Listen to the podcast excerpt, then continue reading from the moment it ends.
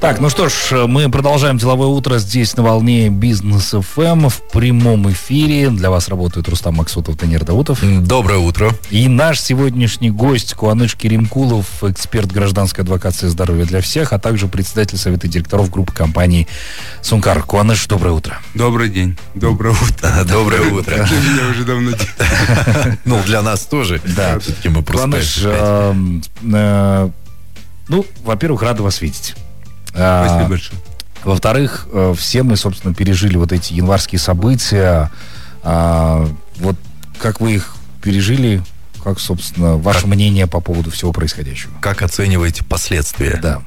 Ну, если в- я уже об этом в Фейсбуке писал, в принципе, э, последствия это, конечно, удручающие, э, честно говоря, но э, я не думал, что э, наше государство будет применять эти технологии против народа. Мгм. Это однозначно. Есть эти технологии, они известны еще с 1917 года. Э, именно э, деморализация толпы, э, когда в толпу э, э, включали, ну, как бы внедрялись определенные люди, которые вызывали определенные нарушения закона, а потом давали повод полиции как бы э, разгонять и применять силы. Или так, или так называемая э, это была монополия на э, насилие. Мгм. Ну, вы, вы так оцениваете? Да, это что- государство, это монополист на насилие. Это э, непризнательно. Я вот поэтому всегда говорю, чтобы у нас власть была, была хорошая, у нас должно быть две полиции. Она должна быть республиканская полиция и должна быть местная полиция. Мгм. Почему? Хотя э, вряд ли сейчас кто-то ме- меня в этом поддержит, но придет время, и они поймут. Я вот даже говорю, что вла- почему народ вышел на, на площадь? Они хотели более-менее что-то похожее на демократию, хотя бы выбрать Акима. Но я вам сейчас скажу, выбор Акима больших результатов вам не принесет. Надо выбирать не только Акима, нужно выбирать судью, Да. прокурора, полицейского, архитектора, земельника, эколога и еще пару-тройку таких парней, которые не должны быть зависимы от такими, они должны противостоять э, той власти, которая придет на месте. И вот тогда именно в этой борьбе будет что-то похожее на демократию. Ну, хотя бы прозрачность выбора депутатов, если бы у нас была, вообще было бы супер. Но видите, поэтому нужна э, прямая, прямой выбор депутатов. Не должно быть партийных списков. Все должны быть. Вот это партийный список, это как раз э, придуманная еще во времена Наполеона система э, управления толпой. Хорошо. Но сегодняшняя наша тема – это уже вот решения, которые сейчас при- принимаются в государстве, на государственном уровне, о том, как казахстанцы будут жить дальше, как у нас бизнес будет развиваться и так далее. Вот сейчас э, президент Токаев сказал, что все государственные, квазигосударственные компании, предприятия будут отдаваться в конкурентную среду. Вы, как человек, который очень тесно связан со, со здравоохранением, э, выступаете за то, чтобы государственные клиники да, были переданы действительно в частные руки. Правильно я понимаю? Не совсем правильно. Как? Вот смотрите, я против того, чтобы... Я не буду называть их государственными клиниками, это неправда, нечестно. Давайте их назовем по-настоящему. Это народные больницы. Мгм. Это больницы, это народные поликлиники. А они должны принадлежать, они должны принадлежать э, народу. Вот честно. И вот э, когда мы передаем, мы должны передавать эти больницы именно управление эти больницы в конкурентную среду. Мгм. То есть частная собственность на больницу должна оставаться. И те люди, которые придут управлять больницу, больницей точнее, они должны привести эти больницы в порядок, они должны сделать их рентабельными и даже, может быть, инвестиционно привлекательными. И вот в этом случае нужно... А если человек этого не сделал, он должен сесть просто в тюрьму. Мгм. То есть, получается, больница остается государственной. В любом случае, однозначно, потому что никто морального права не имеет э, приватизировать то, э, что является общенародной собственностью. Не, ну бывает иногда надо больницу продать. Но приватизация это я бы не назвал. Например, есть архитектурно старые больницы, которых реально легче продать, чем содержать. Но эти капиталы должны быть направлены на выкуп какой-то земли или чего-нибудь такое, которое завтра может эквивалентной народной собственностью быть. Например, если продав э, больницу, мы выкупим огромный какой-то зеленый парк, угу. который эквивалентно будет стоить даже дороже, чем это. Почему бы нет? Потому что, да, постепенно, конечно, все государственные больницы, то есть, ой, то есть, извиняюсь, народные больницы нужно будет передавать э, в конкурентное управление. Некоторые больницы, они географически так устроены, что, скорее всего, придется их ломать, заново строить, архитектура медицинского бизнеса меняется, они сегодня палаты вот такие, завтра они по другие, операционные. Все меняется, ничего не стоит. И самое интересное, что наша, наша отрасль развивается семимильными шагами. Хорошо, вот смотрите, здравоохранение. Вы являетесь руководителем ну, наверное, крупнейшей сети клиник Казахстана. Да, ну, не надо так наговаривать, это такая ну, средняя клиника. Хорошо, средняя клиника, самая известная и популярная. Просто на, на слуху. Да. А, к примеру, вам говорят, Куаныш, вот давайте вы будете управлять вот этими народными клиниками. Да, давайте вот я честный, открытый вопрос вам задам. Ваша выгода в этом какая? Вы у себя в бизнесе сидите, зарабатываете деньги, да, да. лечите людей, предоставляете так, сервис. Правильно, а в, народ, правильно. а в народной За клинике... управлением не должны платить. Но это ведь будет все равно не столько же, сколько вы заработали бы в частном бизнесе. Э, или, или Честно, вот весь прикол заключается в том, что существует три вида частных бизнесов. Если взять конечную цель, это одни клиники хотят заработать деньги, а другие клиники хотят заработать большие деньги, так. и третьи клиники, которые хотят заработать очень большие деньги. Угу. В чем принципиальная разница этих клиник? В чем? Большие, э, когда клиника хочет зарабатывать э, деньги, он приходит, ставит определенный свой интерес, свою маржу и зарабатывает, и ждет, пока э, не появится его несколько конкурентов, которые его потеснят и и, как говорится, э, у кавалергард эффект недолг, жизненный цикл этих компаний очень такой недолг. Uh-huh. Ну, от силы там 10-15 лет. Потом приходят другие компании, их называют компании, которые э, приходят за большими деньгами. Это когда компания зарабатывает мало, долго и со всех. Все, что заработано, он инвестирует обратно себе. Uh-huh.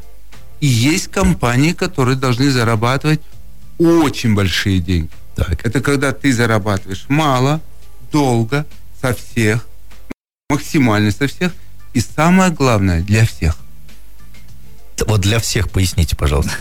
Для всех это когда компании внедрены лучшие практики корпоративного управления, когда э, компания инвестиционно привлекательная, когда интересы не только мажоритарий, и даже миноритарий сохранены. Угу. То есть каждый человек э, нашей страны э, хотел бы иметь акции этой больницы и все такое. Вот смотрите, хорошо. А теперь еще другой такой каверзный вопрос будет. А вы э, руководитель частных клиник, Сункар. А вас, например, ставят руководителем вот этой вот народной клиники еще, да? Нет, нет, нет. Не могут меня ставить давайте не путать. А как? Вот э, смотрите, что для вас руководитель больницы? Скорее всего, вы думаете о главном враче. Главврач, да. Нет, батенька. Главный врач это исполнитель.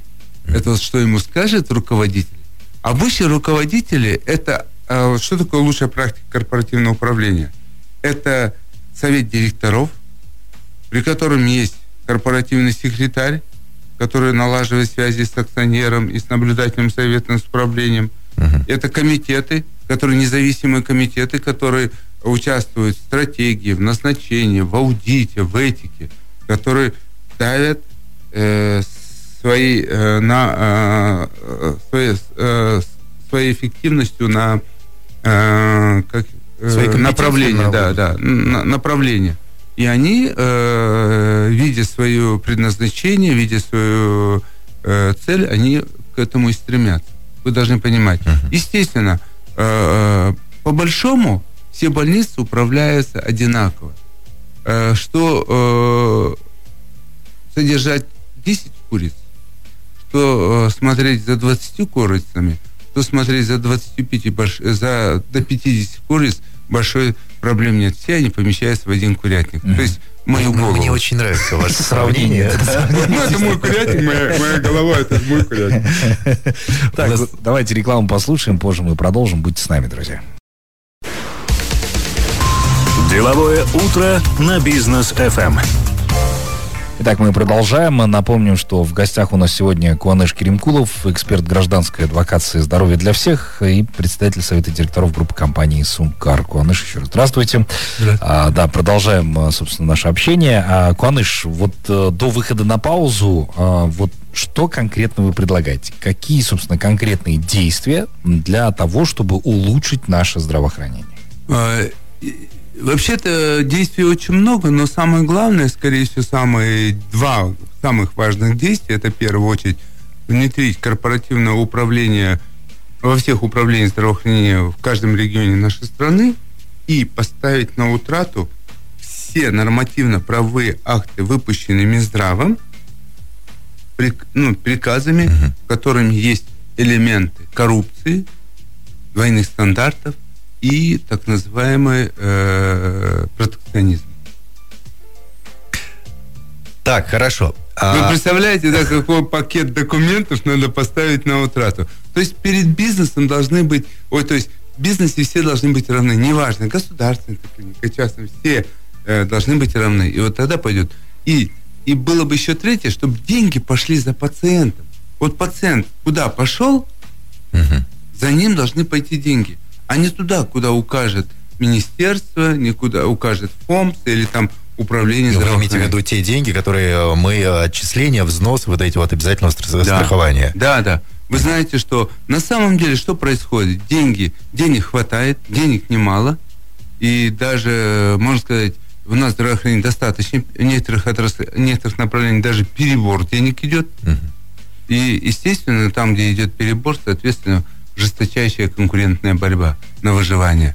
И э, сбалансировать цены, э, формирование цены надо сделать таким образом, должен быть, уч, должен быть так некая э, ценовой конкурс, ну и все такое. Нужно же использовать э, нормальные рыночные механизмы э, здравоохранения, потому вы должны понять, что здравоохранение ничем не отличается от других видов товаров и услуг.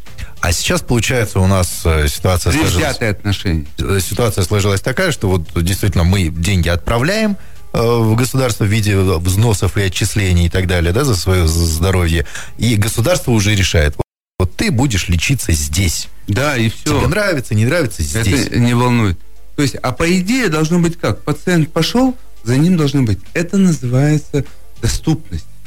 То есть когда мы говорим о доступности, это в первую очередь это право выбора. А вот есть еще доступность номер два.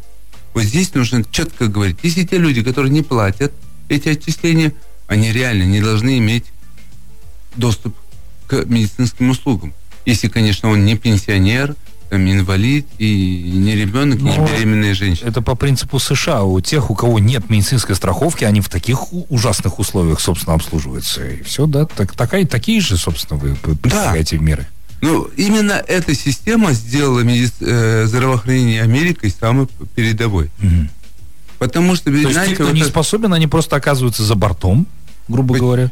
Ну да, ну вы же поймите, что у нас большая часть населения, большая часть населения имеет так называемые серые зарплаты, в которых нет отчислений и все да. такое. Ну да, мы их не видим. Да. Мы их не видим. Да. Если бы э, наш первый президент как-то сказал, что каждая семья зарабатывает 520 тысяч тенге, э, ну, помните, мы э, весь народ В смеялся. среднем якобы. Да, якобы. Ребята, вы честно говоря, я когда пересчитал, mm. он ошибся. Больше. А, опа. Ну, э, если учитывать, что действительно вот эти вот серые зарплаты и так далее. Да, конечно, я о серых все вместе. То есть, если взять все продажи, которые идут, переводы, это, ребята, ну, потому Просто что оно так и есть. И тогда это, ну, в теории, я так полагаю. И тогда наверняка вдруг запляшут облака. Нет, в теории, в теории, в теории, если действительно эта система заработает, и те, кто захотят получить эту, э, действительно хорошее медицинское обслуживание через э, те же там медицинское страхование и так далее, они будут устраиваться на работу и просить белую заработную плату. Да, конечно. Именно белая зарплата. это еще и другое Да, даже должен быть э, стилизация должна. Например, нельзя выдавать кредиты тем людям, у которых нет официальной зарплаты в априори. Ну, у нас кредиты направо и налево раздаются до сих пор. О, Ну, это пока вот еще, да, да. да. еще. А, потом, кто не, э, людей нужно оценивать по налогам. Вот недавно был очень интересный спор в одном месте. Э, я сидел, и там такое большое учебное заведение, мне говорят, вот, Конжимберич, мы хотим развивать науку и хотим развивать педагогику. Я говорю, ну, с педагогикой я согласен, но с наукой я... Очень, у меня большие сомнения, что ваш коллектив разовьет науку. У вас среди вас есть ученые? Вот вы что, у нас пол коллектива докторов, пол ка- кандидат наук. Ребята, ученый это не тот человек, у которого кандидат наук или доктор наук или там. Ученый это человек, у которого есть научные достижения, которые внедрены в практику или в фундаментальную науку. Правильно же? И который постоянно ведет исследовательскую деятельность. Да, и с этого имеет 5 копеек. Мгм. И с этого платят два налога. НДС и КПН. Скажите, кто среди ваших сотрудников стоит на учете по НДС? Поэтому среди вас, скорее всего, ученых нет. Вот. Ну это же точно, я говорю. Это точно, но вы своими вопросами многих людей всегда ставите в тупик. Мы еще не на том уровне развития, чтобы задавать такие вопросы, к сожалению. Да, но это правда. И вот смотрите, касательно вот этих больниц, о которых мы говорим, э, эти больницы должны передаваться реально в руки профессиональных управленцев. Профессиональные управленцы э, это те люди, которые несут полную материальную и юридическую ответственность за принятые на себя обязательства. Если это независимые директора или там клуб независимых директоров, пусть это будет компания, говорит, я буду управлять этой больницей, гарантирую, что эта больница будет получать столько-то дохода, я буду инвестировать столько-то, я то-то, то. Если я это не достигну, не достигну, посадите меня в тюрьму и заберите у меня, или заберите у меня... э, Всё имущество. га- нет, э, то не надо имущество у людей забирать, это я считаю не Деп- Депортируйте в США. Можно и так. э, Гарантийный взнос в банке, А, который он э, при вступлении в эту должности забронировал в пользу данной организации. Я прям вот вижу, что вот пришел какой-то управленец и говорит, если я не справлюсь, вот накажите меня, посадите Да, меня. пойми. Да, вы- ну, можно, да, и так сказать. Поймите полностью. Кто, на это согласится? Ребята, вот весь прикол заключается в том, что как раз наконец-то пришло время, когда к нам в Казахстане должны по- появиться первые управленцы ответственные, которые должны понимать, и вот тогда придут профессиональные. Вы должны понимать, что в больнице главный врач это не управленец, это исполнительная, это исполнитель. Главным врачом э, мы часто называем человек, который как бы считается как бы хозяин больницы. На самом деле управленцами, хозяином больницы является народ. Э, управлять больницами должны быть только профессиональные независимые директора. Причем неважно, из здравоохранения... Ой, э, нет, разницы не нет. важно. Независимый директор, и чем они с разных отраслей придут, Мгм. тем лучше эта больница будет развиваться.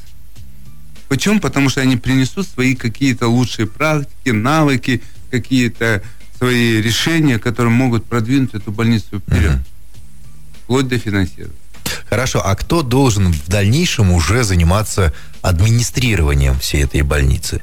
В бизнесе понятно, вот руководитель, он администратор, всю, ну, он администрирует всю деятельность. Здесь Министерство здравоохранения Не-не-не, или подожди. же народ должен вот как-то э, говорить, вот, Вот, местная хотим. исполнительная власть, Мгм. она должна все больницы выставить. Акимат э, должен. Акимат должен выставить на конкурентное управление. Мгм. То есть, говорит, вот э, перед каждой больницей поставить определенные цели, и вот берите в управление и делать конкурсы. Вот если хочешь управлять этой больницей, пожалуйста, там принеси мне гарантию на 100 миллионов тенге и управляй этой больницей. Мгм. Нет гарантии, не считай. Все. И вот придут те, у которых есть возможность, и, и так, которые э, гарантированно все принесут. Когда мы передадим конкурентную среду управления больницей, я вам сразу говорю, максимум 9 месяцев, реально полгода в наших больницах исчезнет дефицит кадров, исчезнет дефицит оснащения, и самое главное, там будет то, о чем мы всегда говорим, там будет хороший сервис. И тогда появятся нормальные, эффективные врачи. Вот именно, я всегда говорю, один эффективный врач – это два безработных врачей на улице.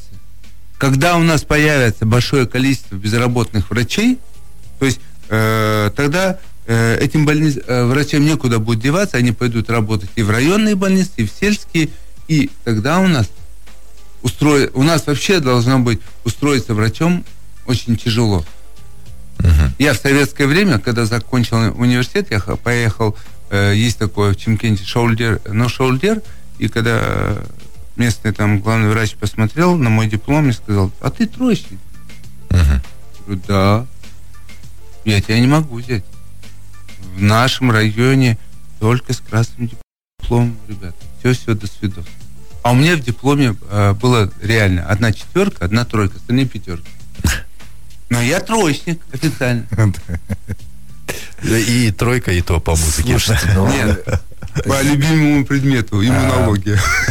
Если там отслеживать логику, по сути дела, народ будет голосовать рублем а, по поводу, ну, тенге да, да, да, да, да. в отношении той или иной больницы. То есть у него появится выбор, в какую а, поликлинику да, ему, собственно, На самом деле не так должно быть. Ну, понимаете, наш народ обманывает, наш народ постоянно обманывает вот, э, чиновники. Например, говорят, ты должен прикрепиться к этой поликлинике.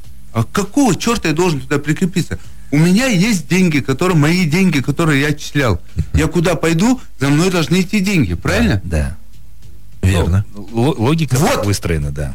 Вот, то есть, э, например, или он должен, э, он должен больше выбирать страховые компании, а не клиники. Он выбрал эту страховую компанию, а под эти страховые компании, скажем, 50% всех клиник то есть города. вы предлагаете, чтобы еще частные страховые компании подключились? Конечно, без страховой медицины, э, здравоохранения именно, то есть само страхование, само финансирование медицине нужно отдать тоже в конкурентную среду, пока конкуренция между страховыми компаниями не появится, между ними тоже должна быть. У нас порядка тоже не будет. У нас ФОМС должен выполнять роль только оператора. Куда вы сказали, туда он эти деньги страховую компанию отправит. А вообще ФОМС тогда нужен или нет? Потому нет, что я он нужен, я он нужен, нет, ФОМС нужен, но там ФОМС должен выйти из состава Минздрава, он должен быть где-то там на уровне Национального банка или там чего-то того-то, и там должны работать в основном айтишники, да. которые э, следят за тем, чтобы все операции своевременно все проходили. Нет, а не могу ли я вот как потребитель пойти сразу в страховую, минуя ФОМС, в страховую сказать, вот у вас столько-то клиник есть, а, я хочу у вас застраховать. Да, вот, например, вы пришли, вы пришли в больницу, угу. ой, фу, извиняюсь, э, на рынок медицинских услуг, Хорошо. и вам говорят, вот у вас, у нас на рынке э, 7 страховых компаний.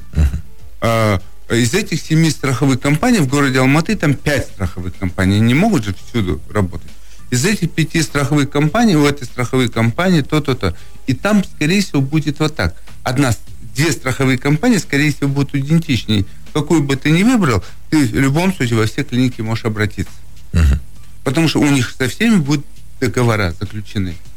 И вот э, эти страховые компании будут заинтересованы в том, чтобы качество медицинских услуг было хорошее.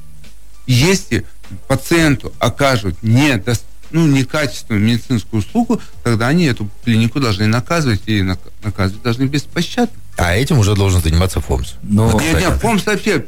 ФОМС, он должен э, заниматься только одним бизнесом. Вот какую страховую компанию выбрал, вот мои деньги он должен туда перекинуть. Я, я до сих пор не понял, зачем нужен ФОМС. Мне кажется, это какая-то... Это Нет, фонд, это фонд. фонд. Это, это фонд.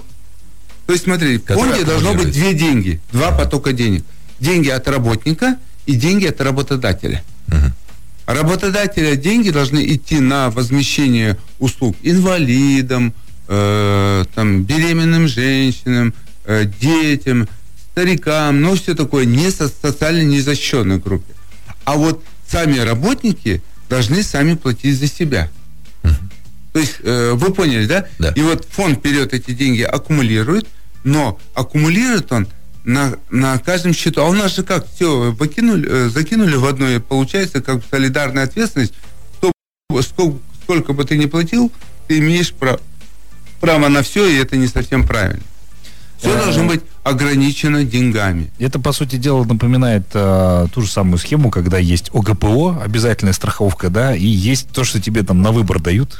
Каска, да, Каска там и так далее. То есть у тебя появляется выбор, по сути дела, э, вот, пожалуйста, тебе работодатель оплачивает страховку. Если ты хочешь еще что-то, ты выбираешь сам. А почему тогда страховые компании сами вот с этой инициативой не выступают, условно? А, парни.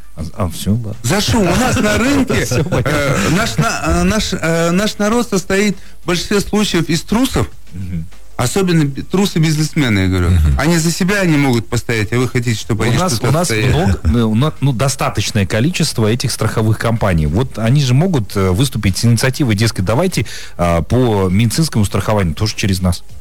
Э, э, Мы уже говорили, мы хотели с ними встретиться. Они стара- сторонятся, потому что у многих рыл это в пушку. А, понятно. А, Да, Не без этого, батенька. это что получается? Страна А пушка у нас? Да, да, да, да. Дело в том, что при- прикол заключается в том, что медицинским страхованием может заниматься только медицинская страховая компания. Они не могут страховать жизнь, они не могут страховать другие вещи. Вы меня поняли, да? Недвижимость, движимость и так Да, далее. да, не могут, да. Поэтому это а, такие компании вроде бы как были, они там под такими названиями скрывались, на самом деле это были обычные ассистенты. На самом деле реально медицинской страховой компании у нас не было. А, все боялись, соответственно. Понятно. Так, у нас рекламная бизнес ФМ, а после мы к вам вернемся, друзья, не с нами. переключайтесь. Деловое утро на бизнес ФМ. Я ж на стуле ерзать стал, понимаете? Ну, то есть, по сути дела, все, что эфира мы... такие темы обсуждаются. Да, крамольные темы, Крамольные. Не, по сути дела, мы Тебя посудят, а ты не воруй. Павел Кремкулов здесь по-прежнему с нами. А, Обсуждаем, в частности, медицинское страхование, что делать с, народными больницами. А, Куаныш, э, ну вот, по сути дела, то, что вы сейчас предлагаете, это существует во всем мире, да? Вот вы говорили уже, Европа, собственно, работает страховку, очень и и про страховку, да и Да, США. да, мы смотрите, знаем, мы- да. Сразу бы несколько вопросов это решило точно у нас в стране. Но у меня главный вопрос, почему наши до сих пор не работают по вот этой системе, которая существует очень давно, обкатана И зарекомендовал. и зарекомендовала себя? А, Почему дело наши в том, что, сопротивляются? видите, в чем дело? Если мы все лучше э, будем переводить с тех стран наши, на- нам надо, скорее всего, делать демократическую страну. Она, а, мы, а наше правительство еще не готово совсем. И вот смотрите, э, давайте начнем с самой простой вещи. Если мы делаем такую конкурентную среду, когда э, деньги идут за пациентом, когда каждая клиника борется за пациента, старается качественно и э, по низкой цене оказать услугу, то э, рано или поздно это э, приведет к тому, что вот эти фирмы, которые имеют свои три копейки, вхожие э, Минздрав, вхожие в Комитет контроля качества, вхожие э, так называемые в регистрационную палату, они все потеряют. Ну, я вам говорю, у нас, э, у нас коррупции до сих пор в Казахстане очень много здравоохранения. Но и там И- потеряется ну, вот даже тот же гемодиализ. Вот сейчас за него государство платит 33 тысячи. Ну, классная цена. У нас э, открылось только гемодиализ. Я бы на место Минздрава бы снизил бы этот тариф, ну, хотя бы на 10 тысяч тенге. Это воз... То есть вот эти вот, грубо говоря, гемодиализ стоит 23 тысячи тенге. Нет, стоит Государство- 33 тысячи. 33 тысячи. Можешь спокойно снизить до 23, Ну, и есть- никто с рынка не уйдет. Реальная стоимость 23 тысячи. Реальная стоимость э, где-то 20 тысяч. Но я 20. считаю, 10 процентов сверху дохода это, это уже километр денег. 20 тысяч стоит 10%. Ну, 20, 21 Э. Государство за 33. То есть, получается, 10 тысяч остается. 10 тысяч – это вот та самая коррупция? Да, это коррупционная составляющая, которая э, всюду уже начинает свои движения составлять. Это, ну, грубо говоря, такие халявные деньги государства. Говорю, это ворованные деньги. Это деньги, которые вору- ворует э, ФОМС э, у народа и все такое, а медицинские компании совместно с ФОМС. Тогда прям... Ну, Тогда понятно, мы в том числе, сопротивляются, да. мы вот Да. как Сумкар в том числе, потому что нам платят такие деньги. Хотя я уже сколько раз говорю и министру, и ФОМСу, ребята, да снизьте вы эти цены, в конце концов, на здравоохранение. Направьте их лучше в ПМСП, лучше направьте туда на профилактику рака, на проф- и этих денег было бы. То же самое в ортопедии. Эти, эти суставы, которые, ну, э, по миллион, по два оплачивают, извините, да, они реально не превышают полмиллиона стоимости. То есть, Или вот даже те же Обалдеть. стенты, вы даже не понимаете, себестоимость многих, э, по- услуга врача у нас дешевле, чем услуга полуврача. это получается, ну, имеется в виду... Ну вот смотрите, услуга УЗИ стоит там где-то около 3000 тенге, а услуга врача стоит 1800 тенге. Ничего себе. УЗИст это полуврач. Да. Ну, То есть- который по животу вводит. Нет, он только как- диагноз ставит, но не лечит. А. А значит, он полуврач. Мгм. И со мной никто из врачей спорить не будет, хотя возмущаться будет целая толпа. Вы поняли? Неадекватные цены. И самое главное, все, что касается, все, что может сбить цену в тарификаторе, все запрещено. Запрещение, э, почему? Потому что снижение, они не понимают, что у нас э, цены можно снизить, и лучше бы эти деньги направить на профилактику, на раннее выявление заболевания, вот где вот реально денег надо тратить больше.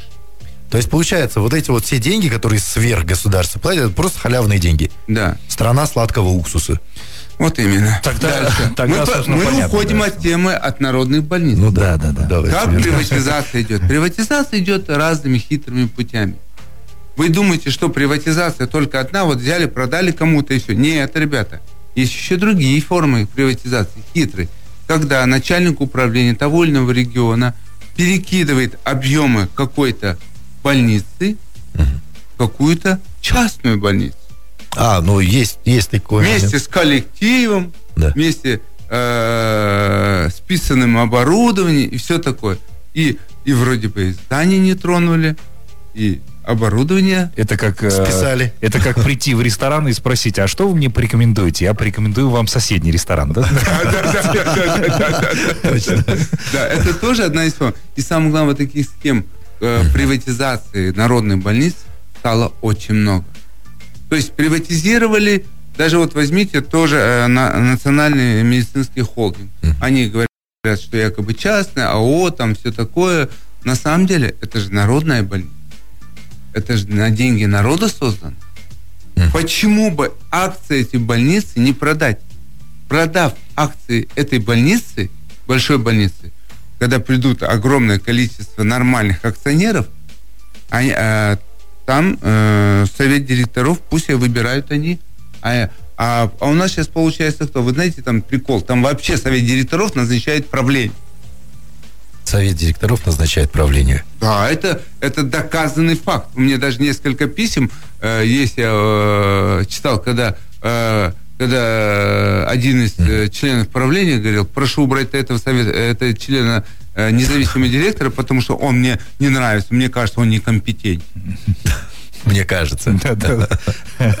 Слушайте, а вот сейчас мы выступаем за прозрачность. Прозрачность наших налогов, бюджета О, государственного. вы и так тему хорошую. Вот. А возможно ли такое, чтобы прозрачность была в больнице? Чтобы я пришел, например, и в больнице, вот как там на трассах пишут, на этой трассе опасный участок дороги, погибло столько-то, ранено столько-то. Вот я в больницу пришел, например, и мне говорят, за год... Давай прозрачность надо в этой- начать с самого тебя. Хорошо. Ты пришел в больницу. Ты должен показать, а сколько ты, с какими деньгами пришел в эту больницу? Хорошо. Извини, если ты э, работал С там выпиской с ЕНПФ мне нужно Ну прийти, нет, что? ну это не обязательно, я думаю, что, ну типа похоже должно быть. Ну, например, если ты платил зарп... если у тебя была зарплата, скажем, 100 тысяч тенге, а у того парня, который стоит рядом с тобой, зарплата была миллион, ну ты представляешь, да, какая у вас будет разница в обслуживании. И это считаю честно. И ты представляешь, кто будет первый, собственно, на обслуживании. Нет, это, это Нет, нет, вы будете просто на разных этажах. На- А, ну да. Он, он на 21-м, а ты в минус 15-м. Да. Вот А вот, а при этом вы живете одинаково. Почему?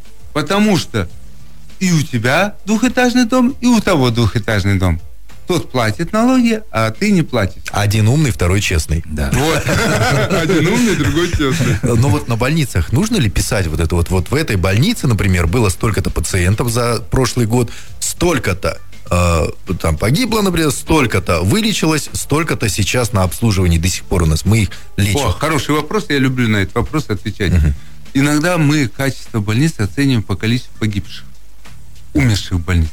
Да. Есть такое? Да, Ну, да, да. Да, и, Ну, это, кажется, ой, там путь. Вы знаете, я вам скажу, чем отличается хорошая больница или хороший врач от плохого? Чем?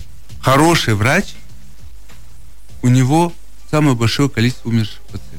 Вот объясните логику, я не Почему? Опыт, Потому что опыт, к хорошему врачу идут тяжелые пациенты. Плохие врачи от тяжелых пациентов отказывают. Идут, а среди тяжелых пациентов очень высокая смерть. Да. Я вам даже скажу, было время, когда Кусункар занял первое место по количеству умерших э, Пациентов. пациентов в нашем городе. Почему? Потому что во многих государственных больницах была такая интересная политика. Э, Врач подходил к родственнику и говорил, ну вот он завтра уйдет туда-сюда, вы можете его забирать, э, мы не можем, мы не можем вам помочь и все такое. И люди забирали, и они приходили, и эти больные умирали дома. А Они Или- не брали на себя ответственность, получается. Да, Просто, да, да. ага. Это известный такой факт, и э, здесь э, со мной никто поспорить с этим не может. Но самое страшное, когда они приходили домой, а больной не, не умирает, да не умирает. Не умирает, не умирает. Да его в больницу не берут. И тогда они везут куда? В Сумкар. А Сумкара отказа нету. И они умирают постепенно в Сумкаре. И у нас, и мы на первом месте по количеству умерших пациентов. Ну, нестандартная логика, но она показывает правду жизни. Да. Она жесткая, правда. Да. Самая большая хитрость – это честность. Так. Поэтому в некоторых религиях честность считают наказуемо. Куаныч, на Да, самом вы в исламе так и говорят, что паршивые овцы, клок шерсти. Куаныч, на самом деле мы сегодня подняли очень такую э, жаркую тему, э, и я очень надеюсь, что ну, заработает, потому что, по сути дела, мы сегодня дали м, кейс, а, может быть, кому-то действительно открыли глаза, как эта система должна работать. И вот у меня вопрос заключительный на сегодня. Давайте. А, Когда, по-вашему, все это заработает у нас в Казахстане, и что вы конкретно для этого делаете?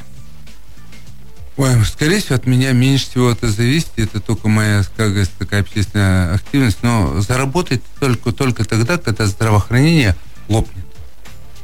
Понимаете? Лопнет, в смысле, министерство расформирует Нет, или нет, нет, сама когда, э, ситуация? когда произойдет так называемый э, большой кассовый разрыв в самом системе здравоохранения, когда уже те, э, те э, декларированные вещи, которые Минздрав здесь пообещал всем, Мгм. она физически не сможет выполнять. И вот тогда произойдет так называемый кассовый разрыв. Вы поняли, да? Да. И тогда он поймет, что надо финансирование здравоохранения отдавать конкурентную среду. Управление системы здравоохранения в конкурентную среду. Все должно быть конкурентно. Чем должен заниматься Минздрав? Минздрав должен заниматься тем, что он должен смотреть методологию нормативно-правовых актов, Э, он должен заниматься э, методологией определенных медицинских там концепций здравоохранения, но самая главная ее задача у Минздрава должна быть наращивание конкуренции на рынке. Чем больше конкуренция, тем выше качество, тем больше доступность, тем ниже цена медицинских. Не лоббировать чьи-то интересы. Ни в коем случае. Да.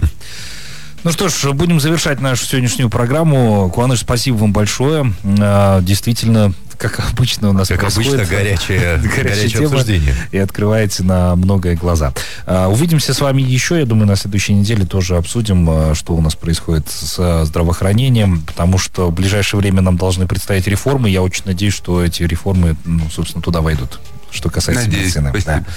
А, Для вас сегодня работали Рустам Аксутов, Даниил Даутов. Оставайтесь с нами. А, Ну и не забудьте, дня- сегодня вечером обязательно Да, проект «У нас учет» с Максимом Баршевым каждый вторник. Максим сегодня тоже будет горячие темы раскрывать. нам. Да, будьте с нами и до новых встреч в эфире.